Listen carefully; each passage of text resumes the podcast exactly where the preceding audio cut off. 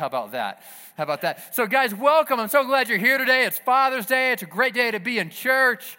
Uh, we got root beer floats afterwards if you guys missed that. I'm not just drinking root beer up here because I feel like it. Maybe I am, but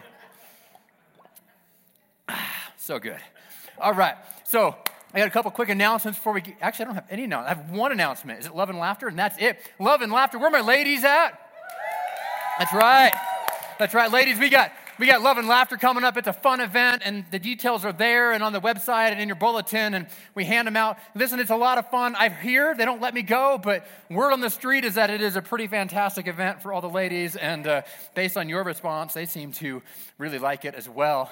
Uh, and my name is Matt, and, and, if you're a guest here and we haven't met yet, uh, my name is Matt, and my wife Amber and I are the pastors here, and we, would love to meet you. I'd love to shake your hand in the lobby and get to get to know you a little bit. And if you guys have been here for a while, I still want to get to know you as well.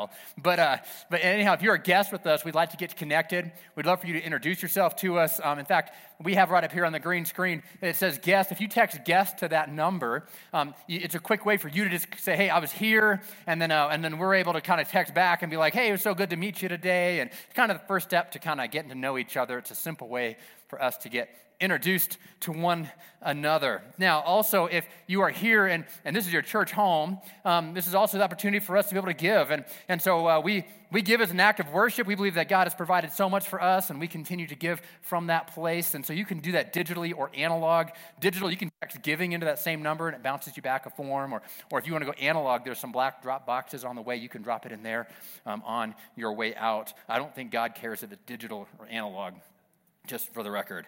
But anyhow, guess what? It is Father's Day.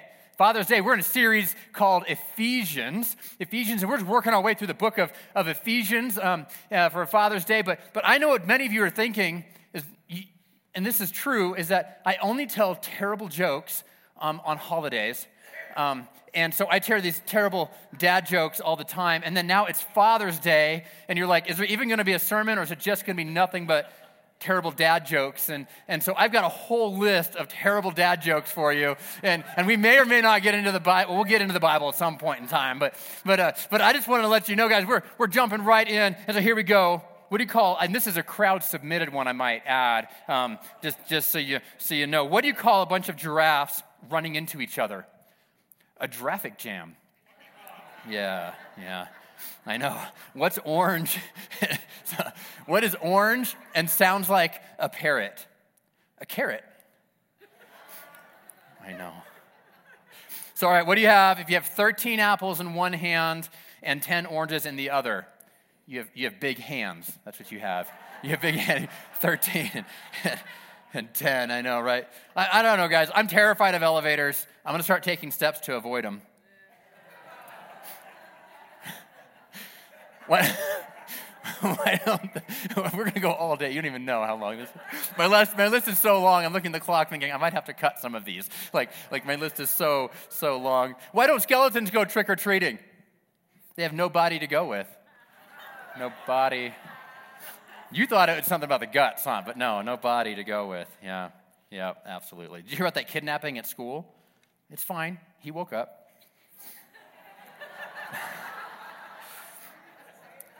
Why couldn't the bicycle stand on its own? It was too tired. I'm skipping a bunch of these because we're going to be here forever. The rotation of the earth, it really makes my day. All right, I'm saving the best for last, and I just apologize if I offend you because I just can't help myself. yeah, I watched a beaver documentary the other day. It's the best damn program I've ever seen. and you thought I was swearing. A D A M program. I'm going to get an email. I'm sure of it. I'm sure of it. you can't say those things from stage. I know, I know. All right, all right. Okay, it's all right. All right, let's get into the sermon. Here we go. All right, you've got your Bibles. We're going to be in Ephesians chapter 2. Ephesians chapter 2. As you're turning there, I'm going to tell you a quick story about a, about a man who was driving down a country road and, and, um, and this rabbit jumped out in front of him and, and, and he, boom, hits the rabbit. Rabbit dies he's, he's kind of sad, you know. Um, he's not sure. He, you know, he used to have a pet rabbit as a kid, so he's gotten kind of emotional. He pulls over on the side of the road. He gets out. He's looking at this rabbit. Oh, I can't believe I killed a rabbit. Meanwhile, this lady pulls over right behind him, and, and she says, You okay? What's going on? And, and he's like, Yeah, I killed this rabbit. I, I didn't mean to. And she's like, Oh, man, okay, well, I, I think I got the right thing for you. So she goes back to her car, pulls out this spray can, shakes it up, and starts spraying it on the rabbit. What do you know? Rabbit hops up right away, looks at the two of them, gives him a head nod, little wave, starts hopping away. And he's hopping about 50 feet down the road, and it stops, looks back at the humans again, and just like, hey, you know, like, like kind of like a thank you wave, you know, and hops off. And, and then one more time, and looks back again, check, yeah, they're still there. He waves, and, and he hops off into the woods, and the, and the man is, he's like, what, what did you just spray onto that rabbit? And, and, and the woman hands him the can and says, well, here, this is what it is, and says, uh, hairspray restores, restores life to dead hair, adds permanent wave.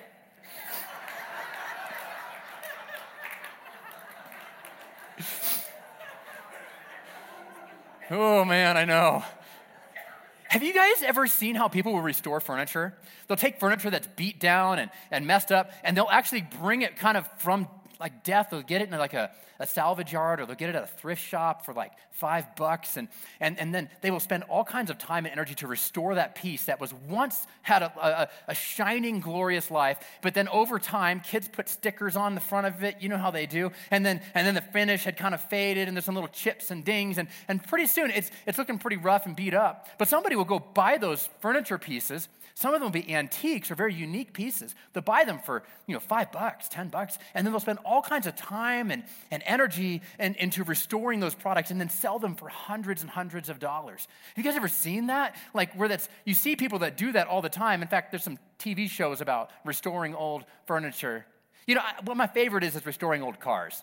I used to have a car, a nice old car that I did. I bought a 1970 Pontiac GTO, and, uh, and it was beat up and had rust all over the place, and, and, and it didn't, when I got it, it barely ran at all, and, and, and it, was, uh, it was old and, and, um, and kind of beat up, but it didn't look like much. But when I was done with it, it looked pretty amazing. But the process took some time. I took the old car and restored it back to its former glory. It's back to its, its former glory. The car had been beat up, but I had to take time and effort, and I had to pull the interior out of the car, and I had to go drop it off at the place, and they, they pulled all the stuffing out, put all new stuffing in it, recovered the seats, and I should have brought a picture. I don't know what I was thinking, and, and, uh, and it, was, it, was a, it was a beautiful car. It was a blue car, and, and, it, when I was all done with it, it was blue, and it was beautiful, it was shiny. Everywhere I went, I got people going, hey, nice ride, nice ride. But man, if you'd only seen it before, right? If you'd only seen it before. Guys, we're in the series about with Ephesians, and we're talking about how dead things can come back to life and how death can come back to life. And we serve a God that, that can help bring things back to life. You know, this is kind of an important topic because we, we all have damage in our lives, right? Like we all have damage in our lives. We have things in our life that haven't gone right. We've got a sticker that got stuck on our furniture that has now finished the, uh, messed up the finish underneath. You know, we have memories of, of things that have happened. The car's got a lot of miles on it. You, you've got a little bit of wear and tear here and there, but it needs a little bit of restoration, doesn't it?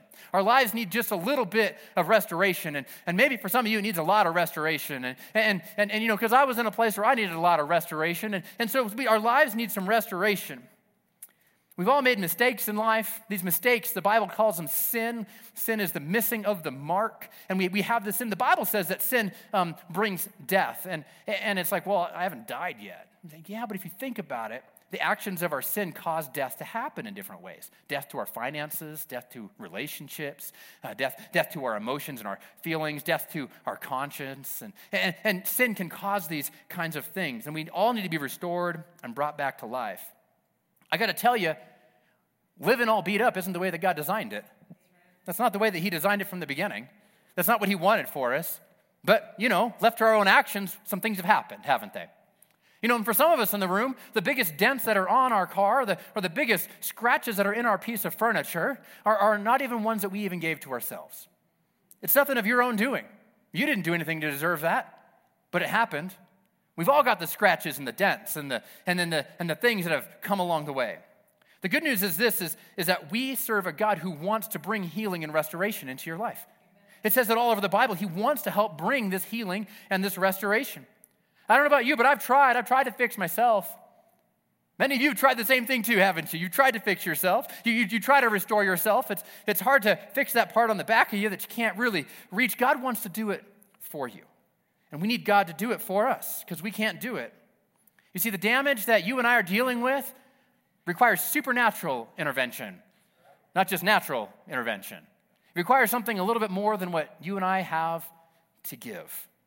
So here we go. The Bible has a lot to talk about this, and we're going to be in Ephesians chapter 2, and we're going to start in verse number 1. We're going to start in verse number 1. And it says here, And you were dead in the trespasses and sins in which you once walked, following the course of this world, following the prince of the power of the air. The Spirit is now at work in the sons of disobedience, among whom we were all once lived in the passions of our flesh carrying out the desires of the body and the mind, and were by nature children of wrath like the rest of mankind. Wow, that, that's, that's kind of dark. Happy Father's Day. Yeah, you know, like, woo, uh, dead. Paul doesn't pull any punches here. Paul's the author of this book, and he's writing it, and he doesn't pull any punches. He, he's like, listen, guys, y'all were dead, not sick. You're dead. You, you, like dead, dead. Stick a needle in it, it doesn't hurt, kind of dead. Right? it was kind of this pre Christian kind of point of view. what's interesting is it was all past tense. He's talking to people and he's saying, You were this way. That's good news. You were this way. This is how you used to be. Reminds me of the story of this house painter who, who was out painting houses and, and he thought, you know, I could actually um, make a little bit more profit if I could thin the paint down a little bit. I can get it to stretch a little bit more, make a little more profit on the job. And so he's doing this and, and, and, and you know, kind of, kind of a, shady way of, of making a little bit more money. And, and, uh, and then one day a church hires him to go paint the, the outside of the church. And so he goes out there and it's a clear, beautiful day. He starts painting, gets about halfway done.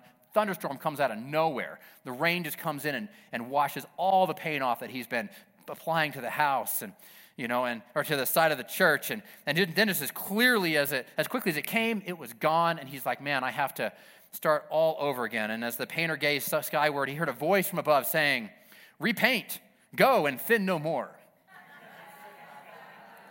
We all have things in our life that are, that are sin, right? There are things in our life that, that, are, that we have done and at times that, that need to be taken care of. He's saying that we're dead, not, not sick, we're dead. Huh. In fact, in Romans chapter 3, it says that there is no one righteous, not even one. So you think you're a good person, huh? I got a challenge for you. Can you live the next 24 hours of your life? Not just the next 24, can you live it 100% sin free? No misgivings, no misdeeds at all. Oh, yeah, sure, I could do that. You could, yeah, okay. And, and not just the outward stuff, too, because Jesus said that if you think it in your heart, you might as well have done it on the outside, too. You're just as guilty.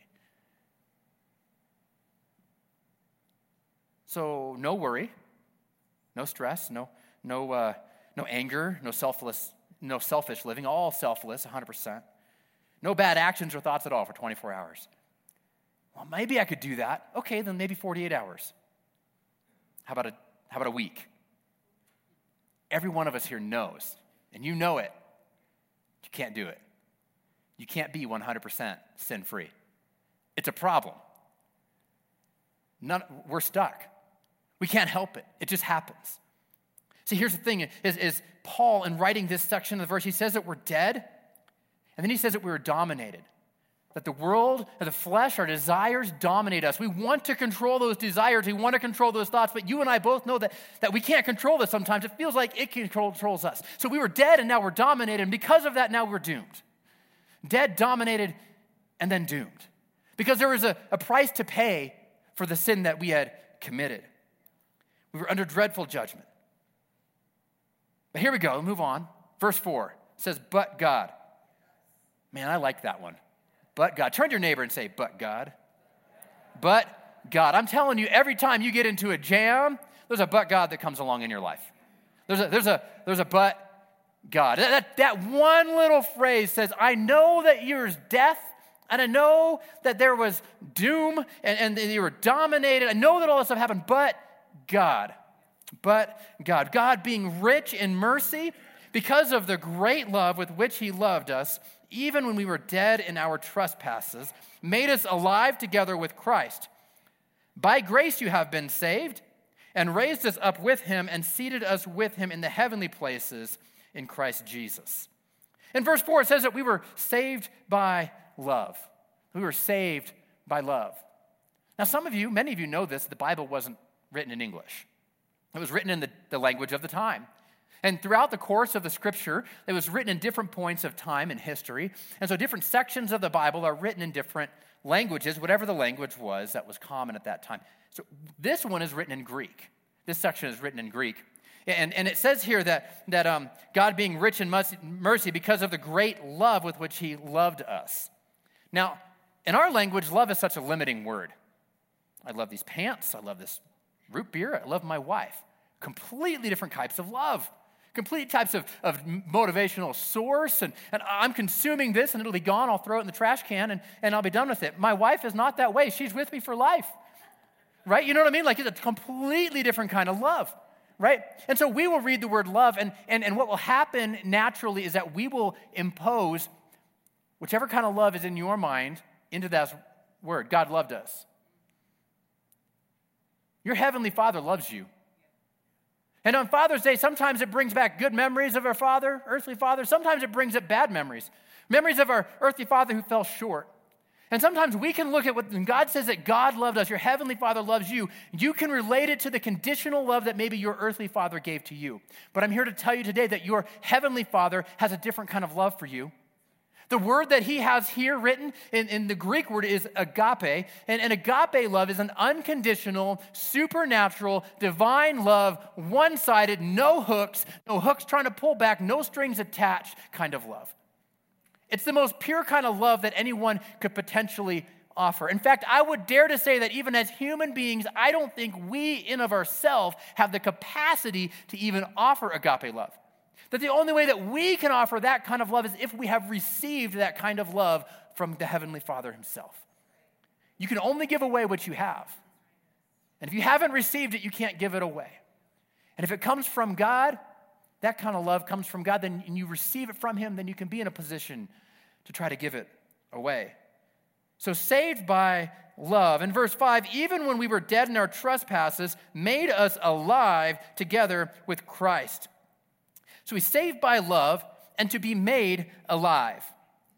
It's an abundant life. It's not a heartbeat kind of life. It's not a physical life. The words here aren't describing a medical term of life, it's describing a spiritual term of life.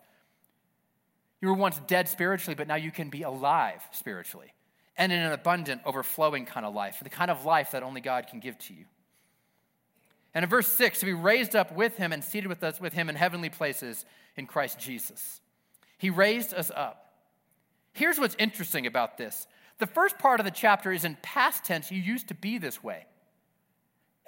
The but God section is present tense, as if you're already there, as if you were already there. He's not saying you will be raised to life someday in the future, but you are raised to life in Him. And it's not saying one day you might be seated with, with Christ in the heavenlies in the future someday, but raised up in him and seated with him in the heavenly places in Christ Jesus. It's actually a present tense thing, which means this is that if you are a follower of Christ and you are in relationship with God, he will now bring your dead spirit to life, not sometime in the future, but now, but today, and he'll have you in a place where you're in relationship with Christ Jesus today, seated with him today.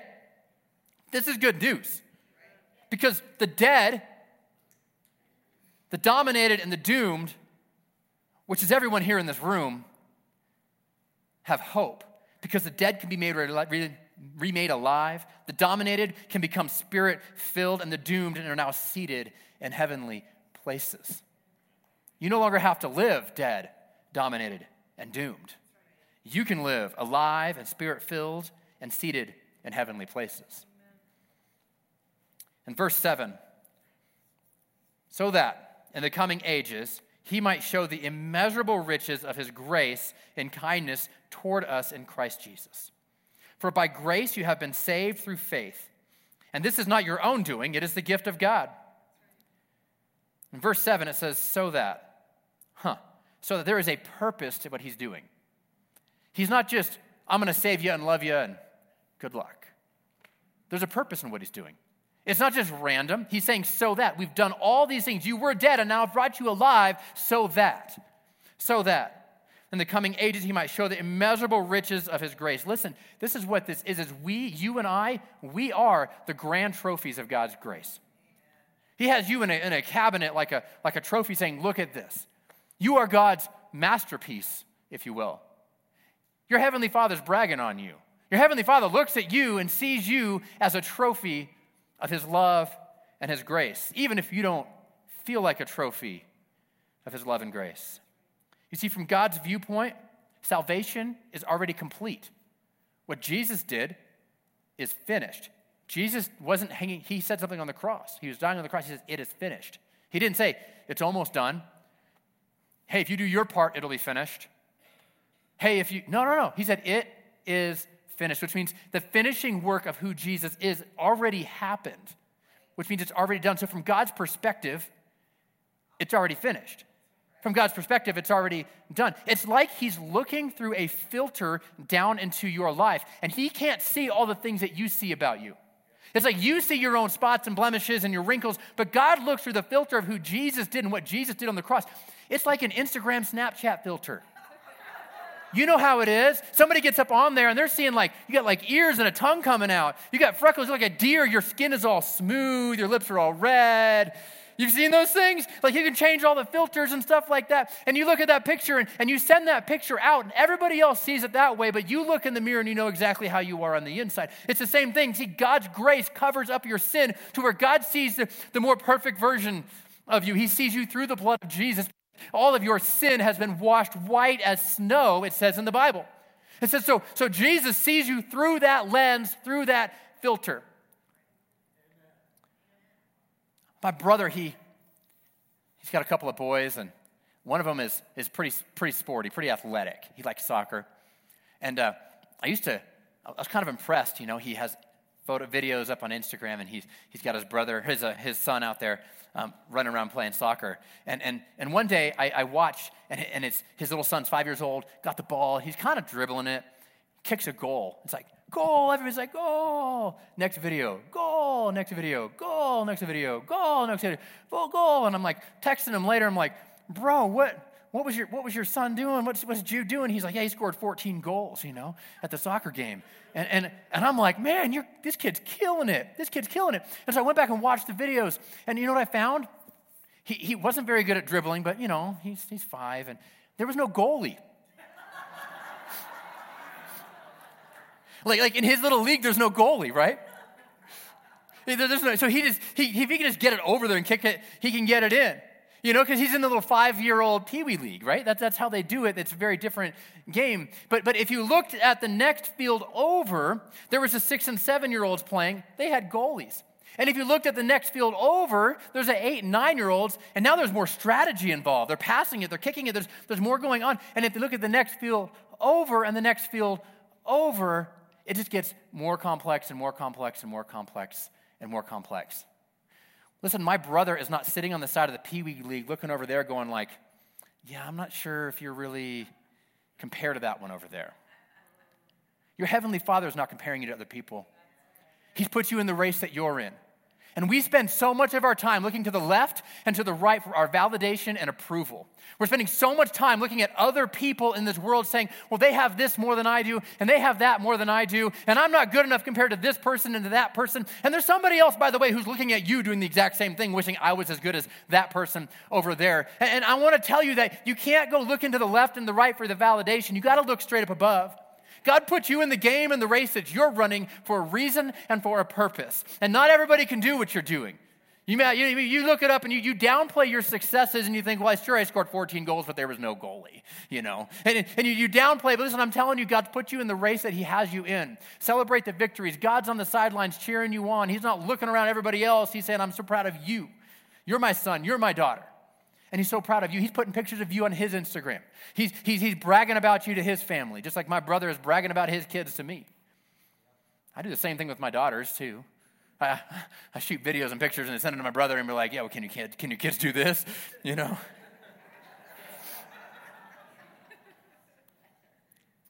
we get stuck looking to the left and right, and, and here's the bottom line is God is up in heaven and he's shouting, I love you. I approve of you just the way that you are. It's good news, people. On this Father's Day, I want you to understand that your heavenly Father is better than any earthly father could ever be. And when you look at your heavenly Father's love towards you through the filter of what your earthly father was capable of, I don't care how good or bad they are, how good they are, the heavenly Father's better. His love is pure, it's unconditional. It says into that we're saved by grace. Grace changes everything. It changes everything. Will you let it change you? Will you let it change you? You see, the identifying mark of those who are followers of Christ is a grace filled life. You can't earn it, you don't deserve it, but you got it anyway. You find that hard to believe. I, I understand. It's hard to believe that I've been saved by grace, which is why it says, For by grace you have been saved through faith. There are times that you have to tell your, tell your knower what's right, even though your feeler says it's wrong. There's times that you have to say, I am making a decision in faith. I don't see it all the way. Maybe I don't feel it all the way, but I know what God's word says and I choose to believe it. There's an action of faith that comes in the midst of this. By faith, through faith. There's a moment in time where your circumstances around you are going to tell you one thing, but you have to say, Well, I'm going to choose to believe what, what God says about himself in the word, and I'm going to choose to believe what God says about me in the scripture. I don't feel it, I don't see it, but I choose to believe it. It's by faith. There's an element of faith that has to go into this. I want to challenge you if you're struggling with that. If the God you worship can be fully understood by your logic, it's a pretty small God. Because the God I worship is bigger than my understanding. The God of the Bible is bigger than my logic, than my understanding, even my capacity to fully understand who He is. Because if He could fit in my mind, He'd be a pretty small God. I want to worship the infinite God of the universe, not the tiny God that fits in my mind and my logic. Not everything, you won't understand everything. There's an element of faith that has to be there. It has to be there. In fact, in Hebrews 11, it says, without faith, it's impossible to please God. So here we go, verse 9, moving forward. Not a result of works, so that no one may boast, aka you didn't earn it, right? You didn't earn it. Not a result of works, so that none may boast, but we are his workmanship, created in Christ Jesus for good works, which God prepared beforehand that we would walk in him. Augustine said this He said, For grace is given not because we have done good works, but in order that we might be able to do them. You have not been saved, listen, not by works have you been saved, for works have you been saved. There's a distinction here. All the good things you've ever done in the world aren't what saved you. But as, as Jesus, who saved you, fills you, your ability to do good works grows out of that source. You can only give away what you have. And the, and the God of infinite love and infinite grace is pouring into you so that you might be able to do good works. See, every one of us here is a work in progress. We all are. We're all that old Pontiac GTO with the dents and the scrapes and the rusted spots. Some of us more than others. Some of us have seen things, if you know what I'm saying. You've got bumps and scratches. And as you go through life, God kind of works on you here and He works on you there, as much as you'll let Him. And if you don't let Him, he, he's, he's not pushy, He's not rude. But as you let Him work on this fender and that fender, as you let Him patch up the front seat of the car or the, or the dashboard, as you let Him work on little parts of the car here and there, you start to get a little bit better and a little bit better and a little bit better. And the good news is this is that I know that I'm not where I want to be or where I maybe could be in life, but I'm certainly not where I used to be. And it's not because of my works that got me this far down the road, it's because of Him. It's because of Him. Each one of us is a work in progress. Like the clay in the sculptor's hand, God is molding and making you into what He wants you to be and who He wants you to be. So here's the thing number one is this that you are made in God's image. You are made in God's image. You are a masterpiece because you are the master's piece. He made you, He created you. In the Bible, it says that He, he made man and woman in, in His image.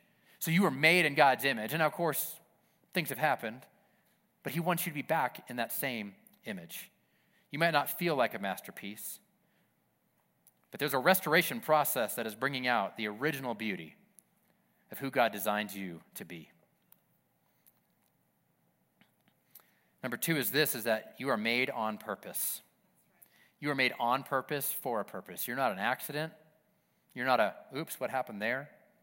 Like, that didn't happen in your life. God made you on purpose for a purpose. See, God doesn't call us to be part time, marginal Christians. In fact, the Bible says that every person who chooses to be a follower of Christ, you are a minister of the gospel. That you are somebody that God has a purpose for to go do work, to go do the good works of the gospel and other people to other people. What's, what's, what's your good works? I don't know. Mine's standing up here drinking root beer and talking a little. You know what I mean? Like, like everybody's got something different going on, and just because I got to do this doesn't mean it's any better than what you got to do. There's people in this city, in this town, in this world that you can reach that I can't. God called me to reach a certain amount. God's called you to reach a certain amount. People come into your path not by accident, but on purpose. God has saved you and redeemed you, He has designed you you are not on accident, you are on purpose for a purpose. He didn't call you into part time service. Paul says this He says, Whatever you do, work at it with all of your heart as though you are working unto the Lord. You don't like your job? Okay. Is it boring? Is it mundane? Yeah, okay, maybe. Mine's not. Mine's pretty exciting. But guess what? There are some days that I'm like, I don't know if I really want to do this right now because I'm tired or, or I'm grumpy, I, you know, whatever it might be. Listen, you got to change your perspective on what your work is for.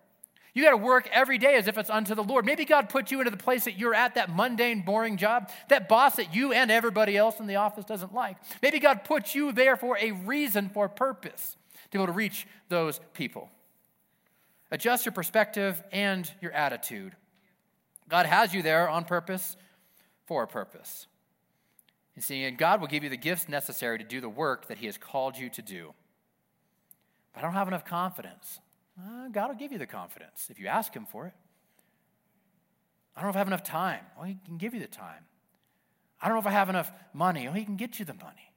I don't know if I have enough education. Well, He can get you some training. You learned a lot so far in life. He can, he can teach you a little more. You know? Like, like the infinite God who has all the resources out there, if you say, I don't have enough of this, Ask Him for it. I, I got to tell you, when God called me to be a pastor, I was like, I don't know if I want to do that. I've met you people. No, I'm kidding. when God called me to be a pastor, honestly, my first result, my first thing out of my mouth says, I can't do that. That's the first thing that came out of my mouth. I can't do that. What, what, how, what am I supposed to do? I don't, I, I, I get nervous to talk in front of people. I still do. This, this I get, I get racked with nerves coming up here some weeks. You know, and, and so uh, how am I gonna how am I gonna talk in front of all these people? God, I can't, I can't do that. God, you want me to be like some kind of theologian? Like, I, I don't know. There's people in the building that are probably smarter than me with, with, with theological stuff. I, I can't, I can't do that. Did you want me to be some kind of like spiritual leader? God, geez, I don't know. I can't do that.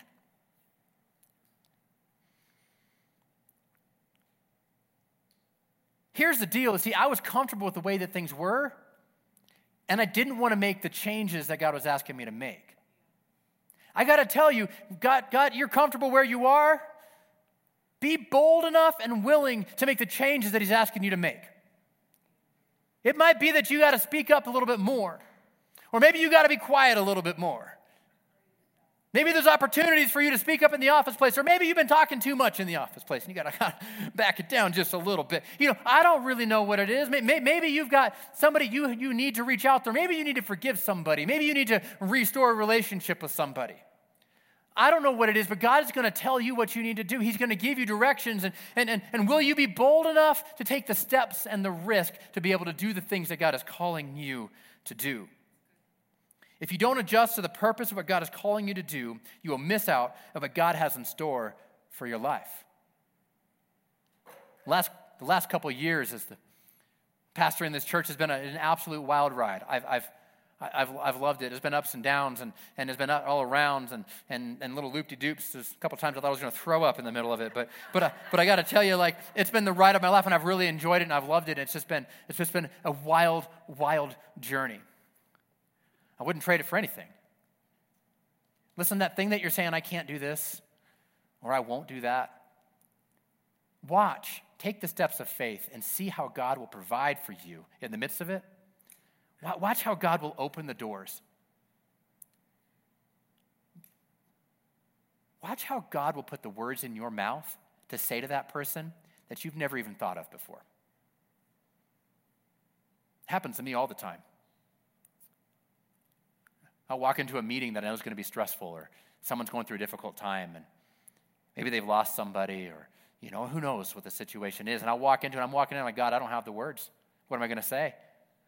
I, I, I don't even know how to deal with the tragedy these guys are dealing with. And I'll show up in the room and I'll meet down with them and I'll say, Well, let's pray. We pray. And then all of a sudden, God gives me words that I've never even thought of before in my life to be able to share in that moment. And God wants to do the same thing for you. I'm not any more special than you. God wants to work in you and through you you're here on purpose for a purpose. Will you allow Him to do these things in your life? Don't say, I can't or I won't. It's okay to say, I'm uncomfortable.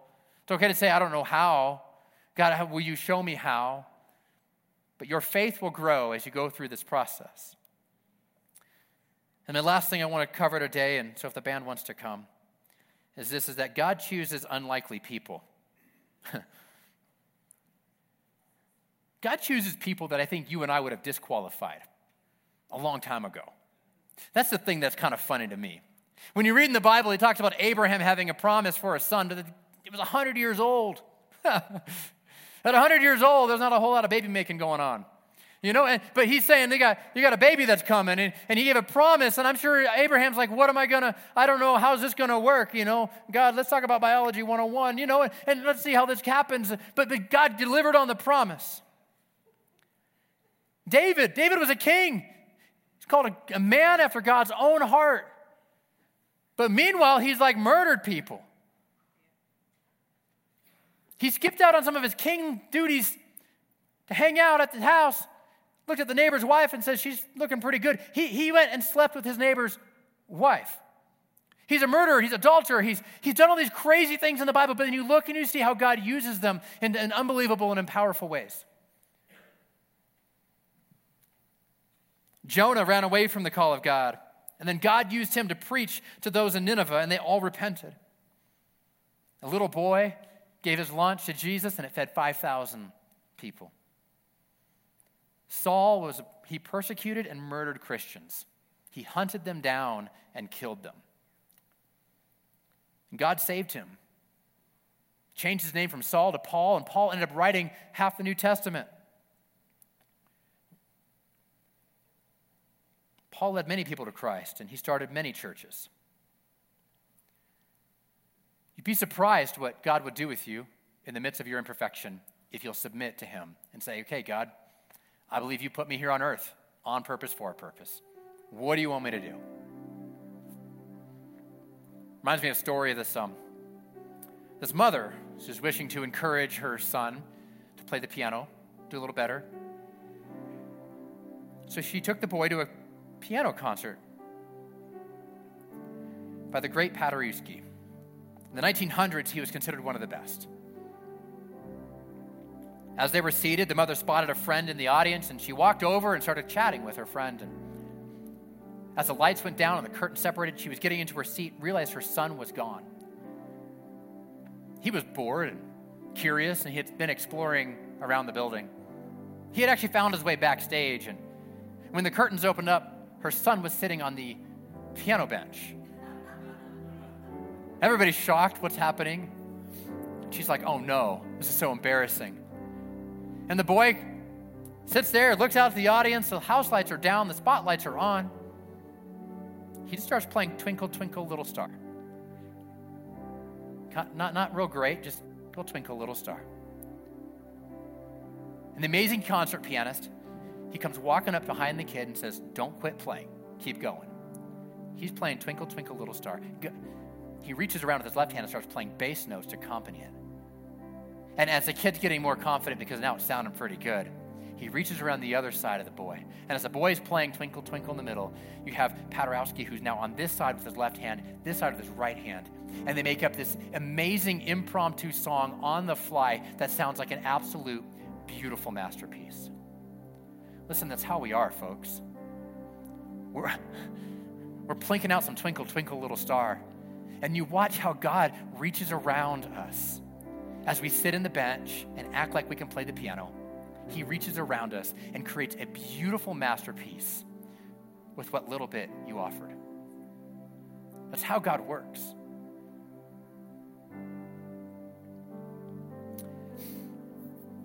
That's it. That's us. That's you, that's me, that's God. You were dead, He brought you to life on purpose for a purpose will you just say yes to what He has for your life? Will you bow your heads? Let's pray. Heavenly Father, God, we just thank you that you bring dead things to life. God, we thank you that although we were dead in what we were doing, God, you brought life into us and life abundantly. You've woken up our spirits. You've brought a whole new spiritual life to this, and not for any reason at all, but for a specific reason, God. You have a purpose over each and every one of us. And so, God, I ask that before we leave this place, before, before we go out, God, I pray that you would enlighten us. God, show us the purposes that you have. God, give us the strength and the courage to, to be able to do our little part so that you can wrap your arms around us and create a beautiful masterpiece with our lives, having an amazing impact everywhere that we go. With every head bowed and every eye closed, you, you, you might be here this morning and maybe you've never said yes to Jesus. Maybe you've, maybe you've never made the decision to follow Jesus, or maybe you did all those years ago, but you walked away. Today is the day I want to tell you. Today, you can make that decision to follow Jesus right here, right now. No matter what walk you are in life, no matter where you're at in life, He's not asking for perfection. He sees you through the lens and the filter of who Jesus is. He just wants you to say yes so that He, as the Heavenly Father, can be in relationship with you again. Your restoration is a process, we're all in the middle of it. But today can be that day where you say yes to God. And you've never done that, or you did that and you walked away. Today can be your day. Right here, right now, nobody's looking around. If you say today, today's the day, I'm going to make that decision. I'm going to, I'm going to make a decision to follow Jesus. Just right where you are, you just look at me and just put your hand up and just say, yeah, that's for me. That's where I'm at today. That's where I'm at. I'm saying that. Yeah. Amen. I see that one right here. Amen. Anybody else? Today's the day. Church, here's what we're going to do. We're all going to pray this prayer together. And for those of you making that decision today, I want you to pray it with us. I want you to mean it with your heart. And we're going to welcome Jesus into your life. So here we go, church. Please repeat after me Dear Jesus, I accept you. I've into my heart. I say yes to you. I choose to believe that your, what your son did on the cross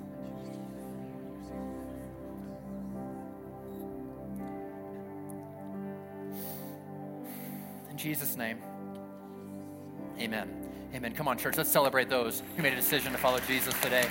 I want to tell you, you made a great decision today to follow him. I want to help you on that journey. If you made that decision, please, will you just text decided to this number? You send me a quick text message. I want to help you get going on, on this path and this journey, help you on your steps, help you take the, the journey that God has, has called you to so that you can help see that purpose happen in your life. Come on, church, will you stand? Let's sing one last time before we leave this morning.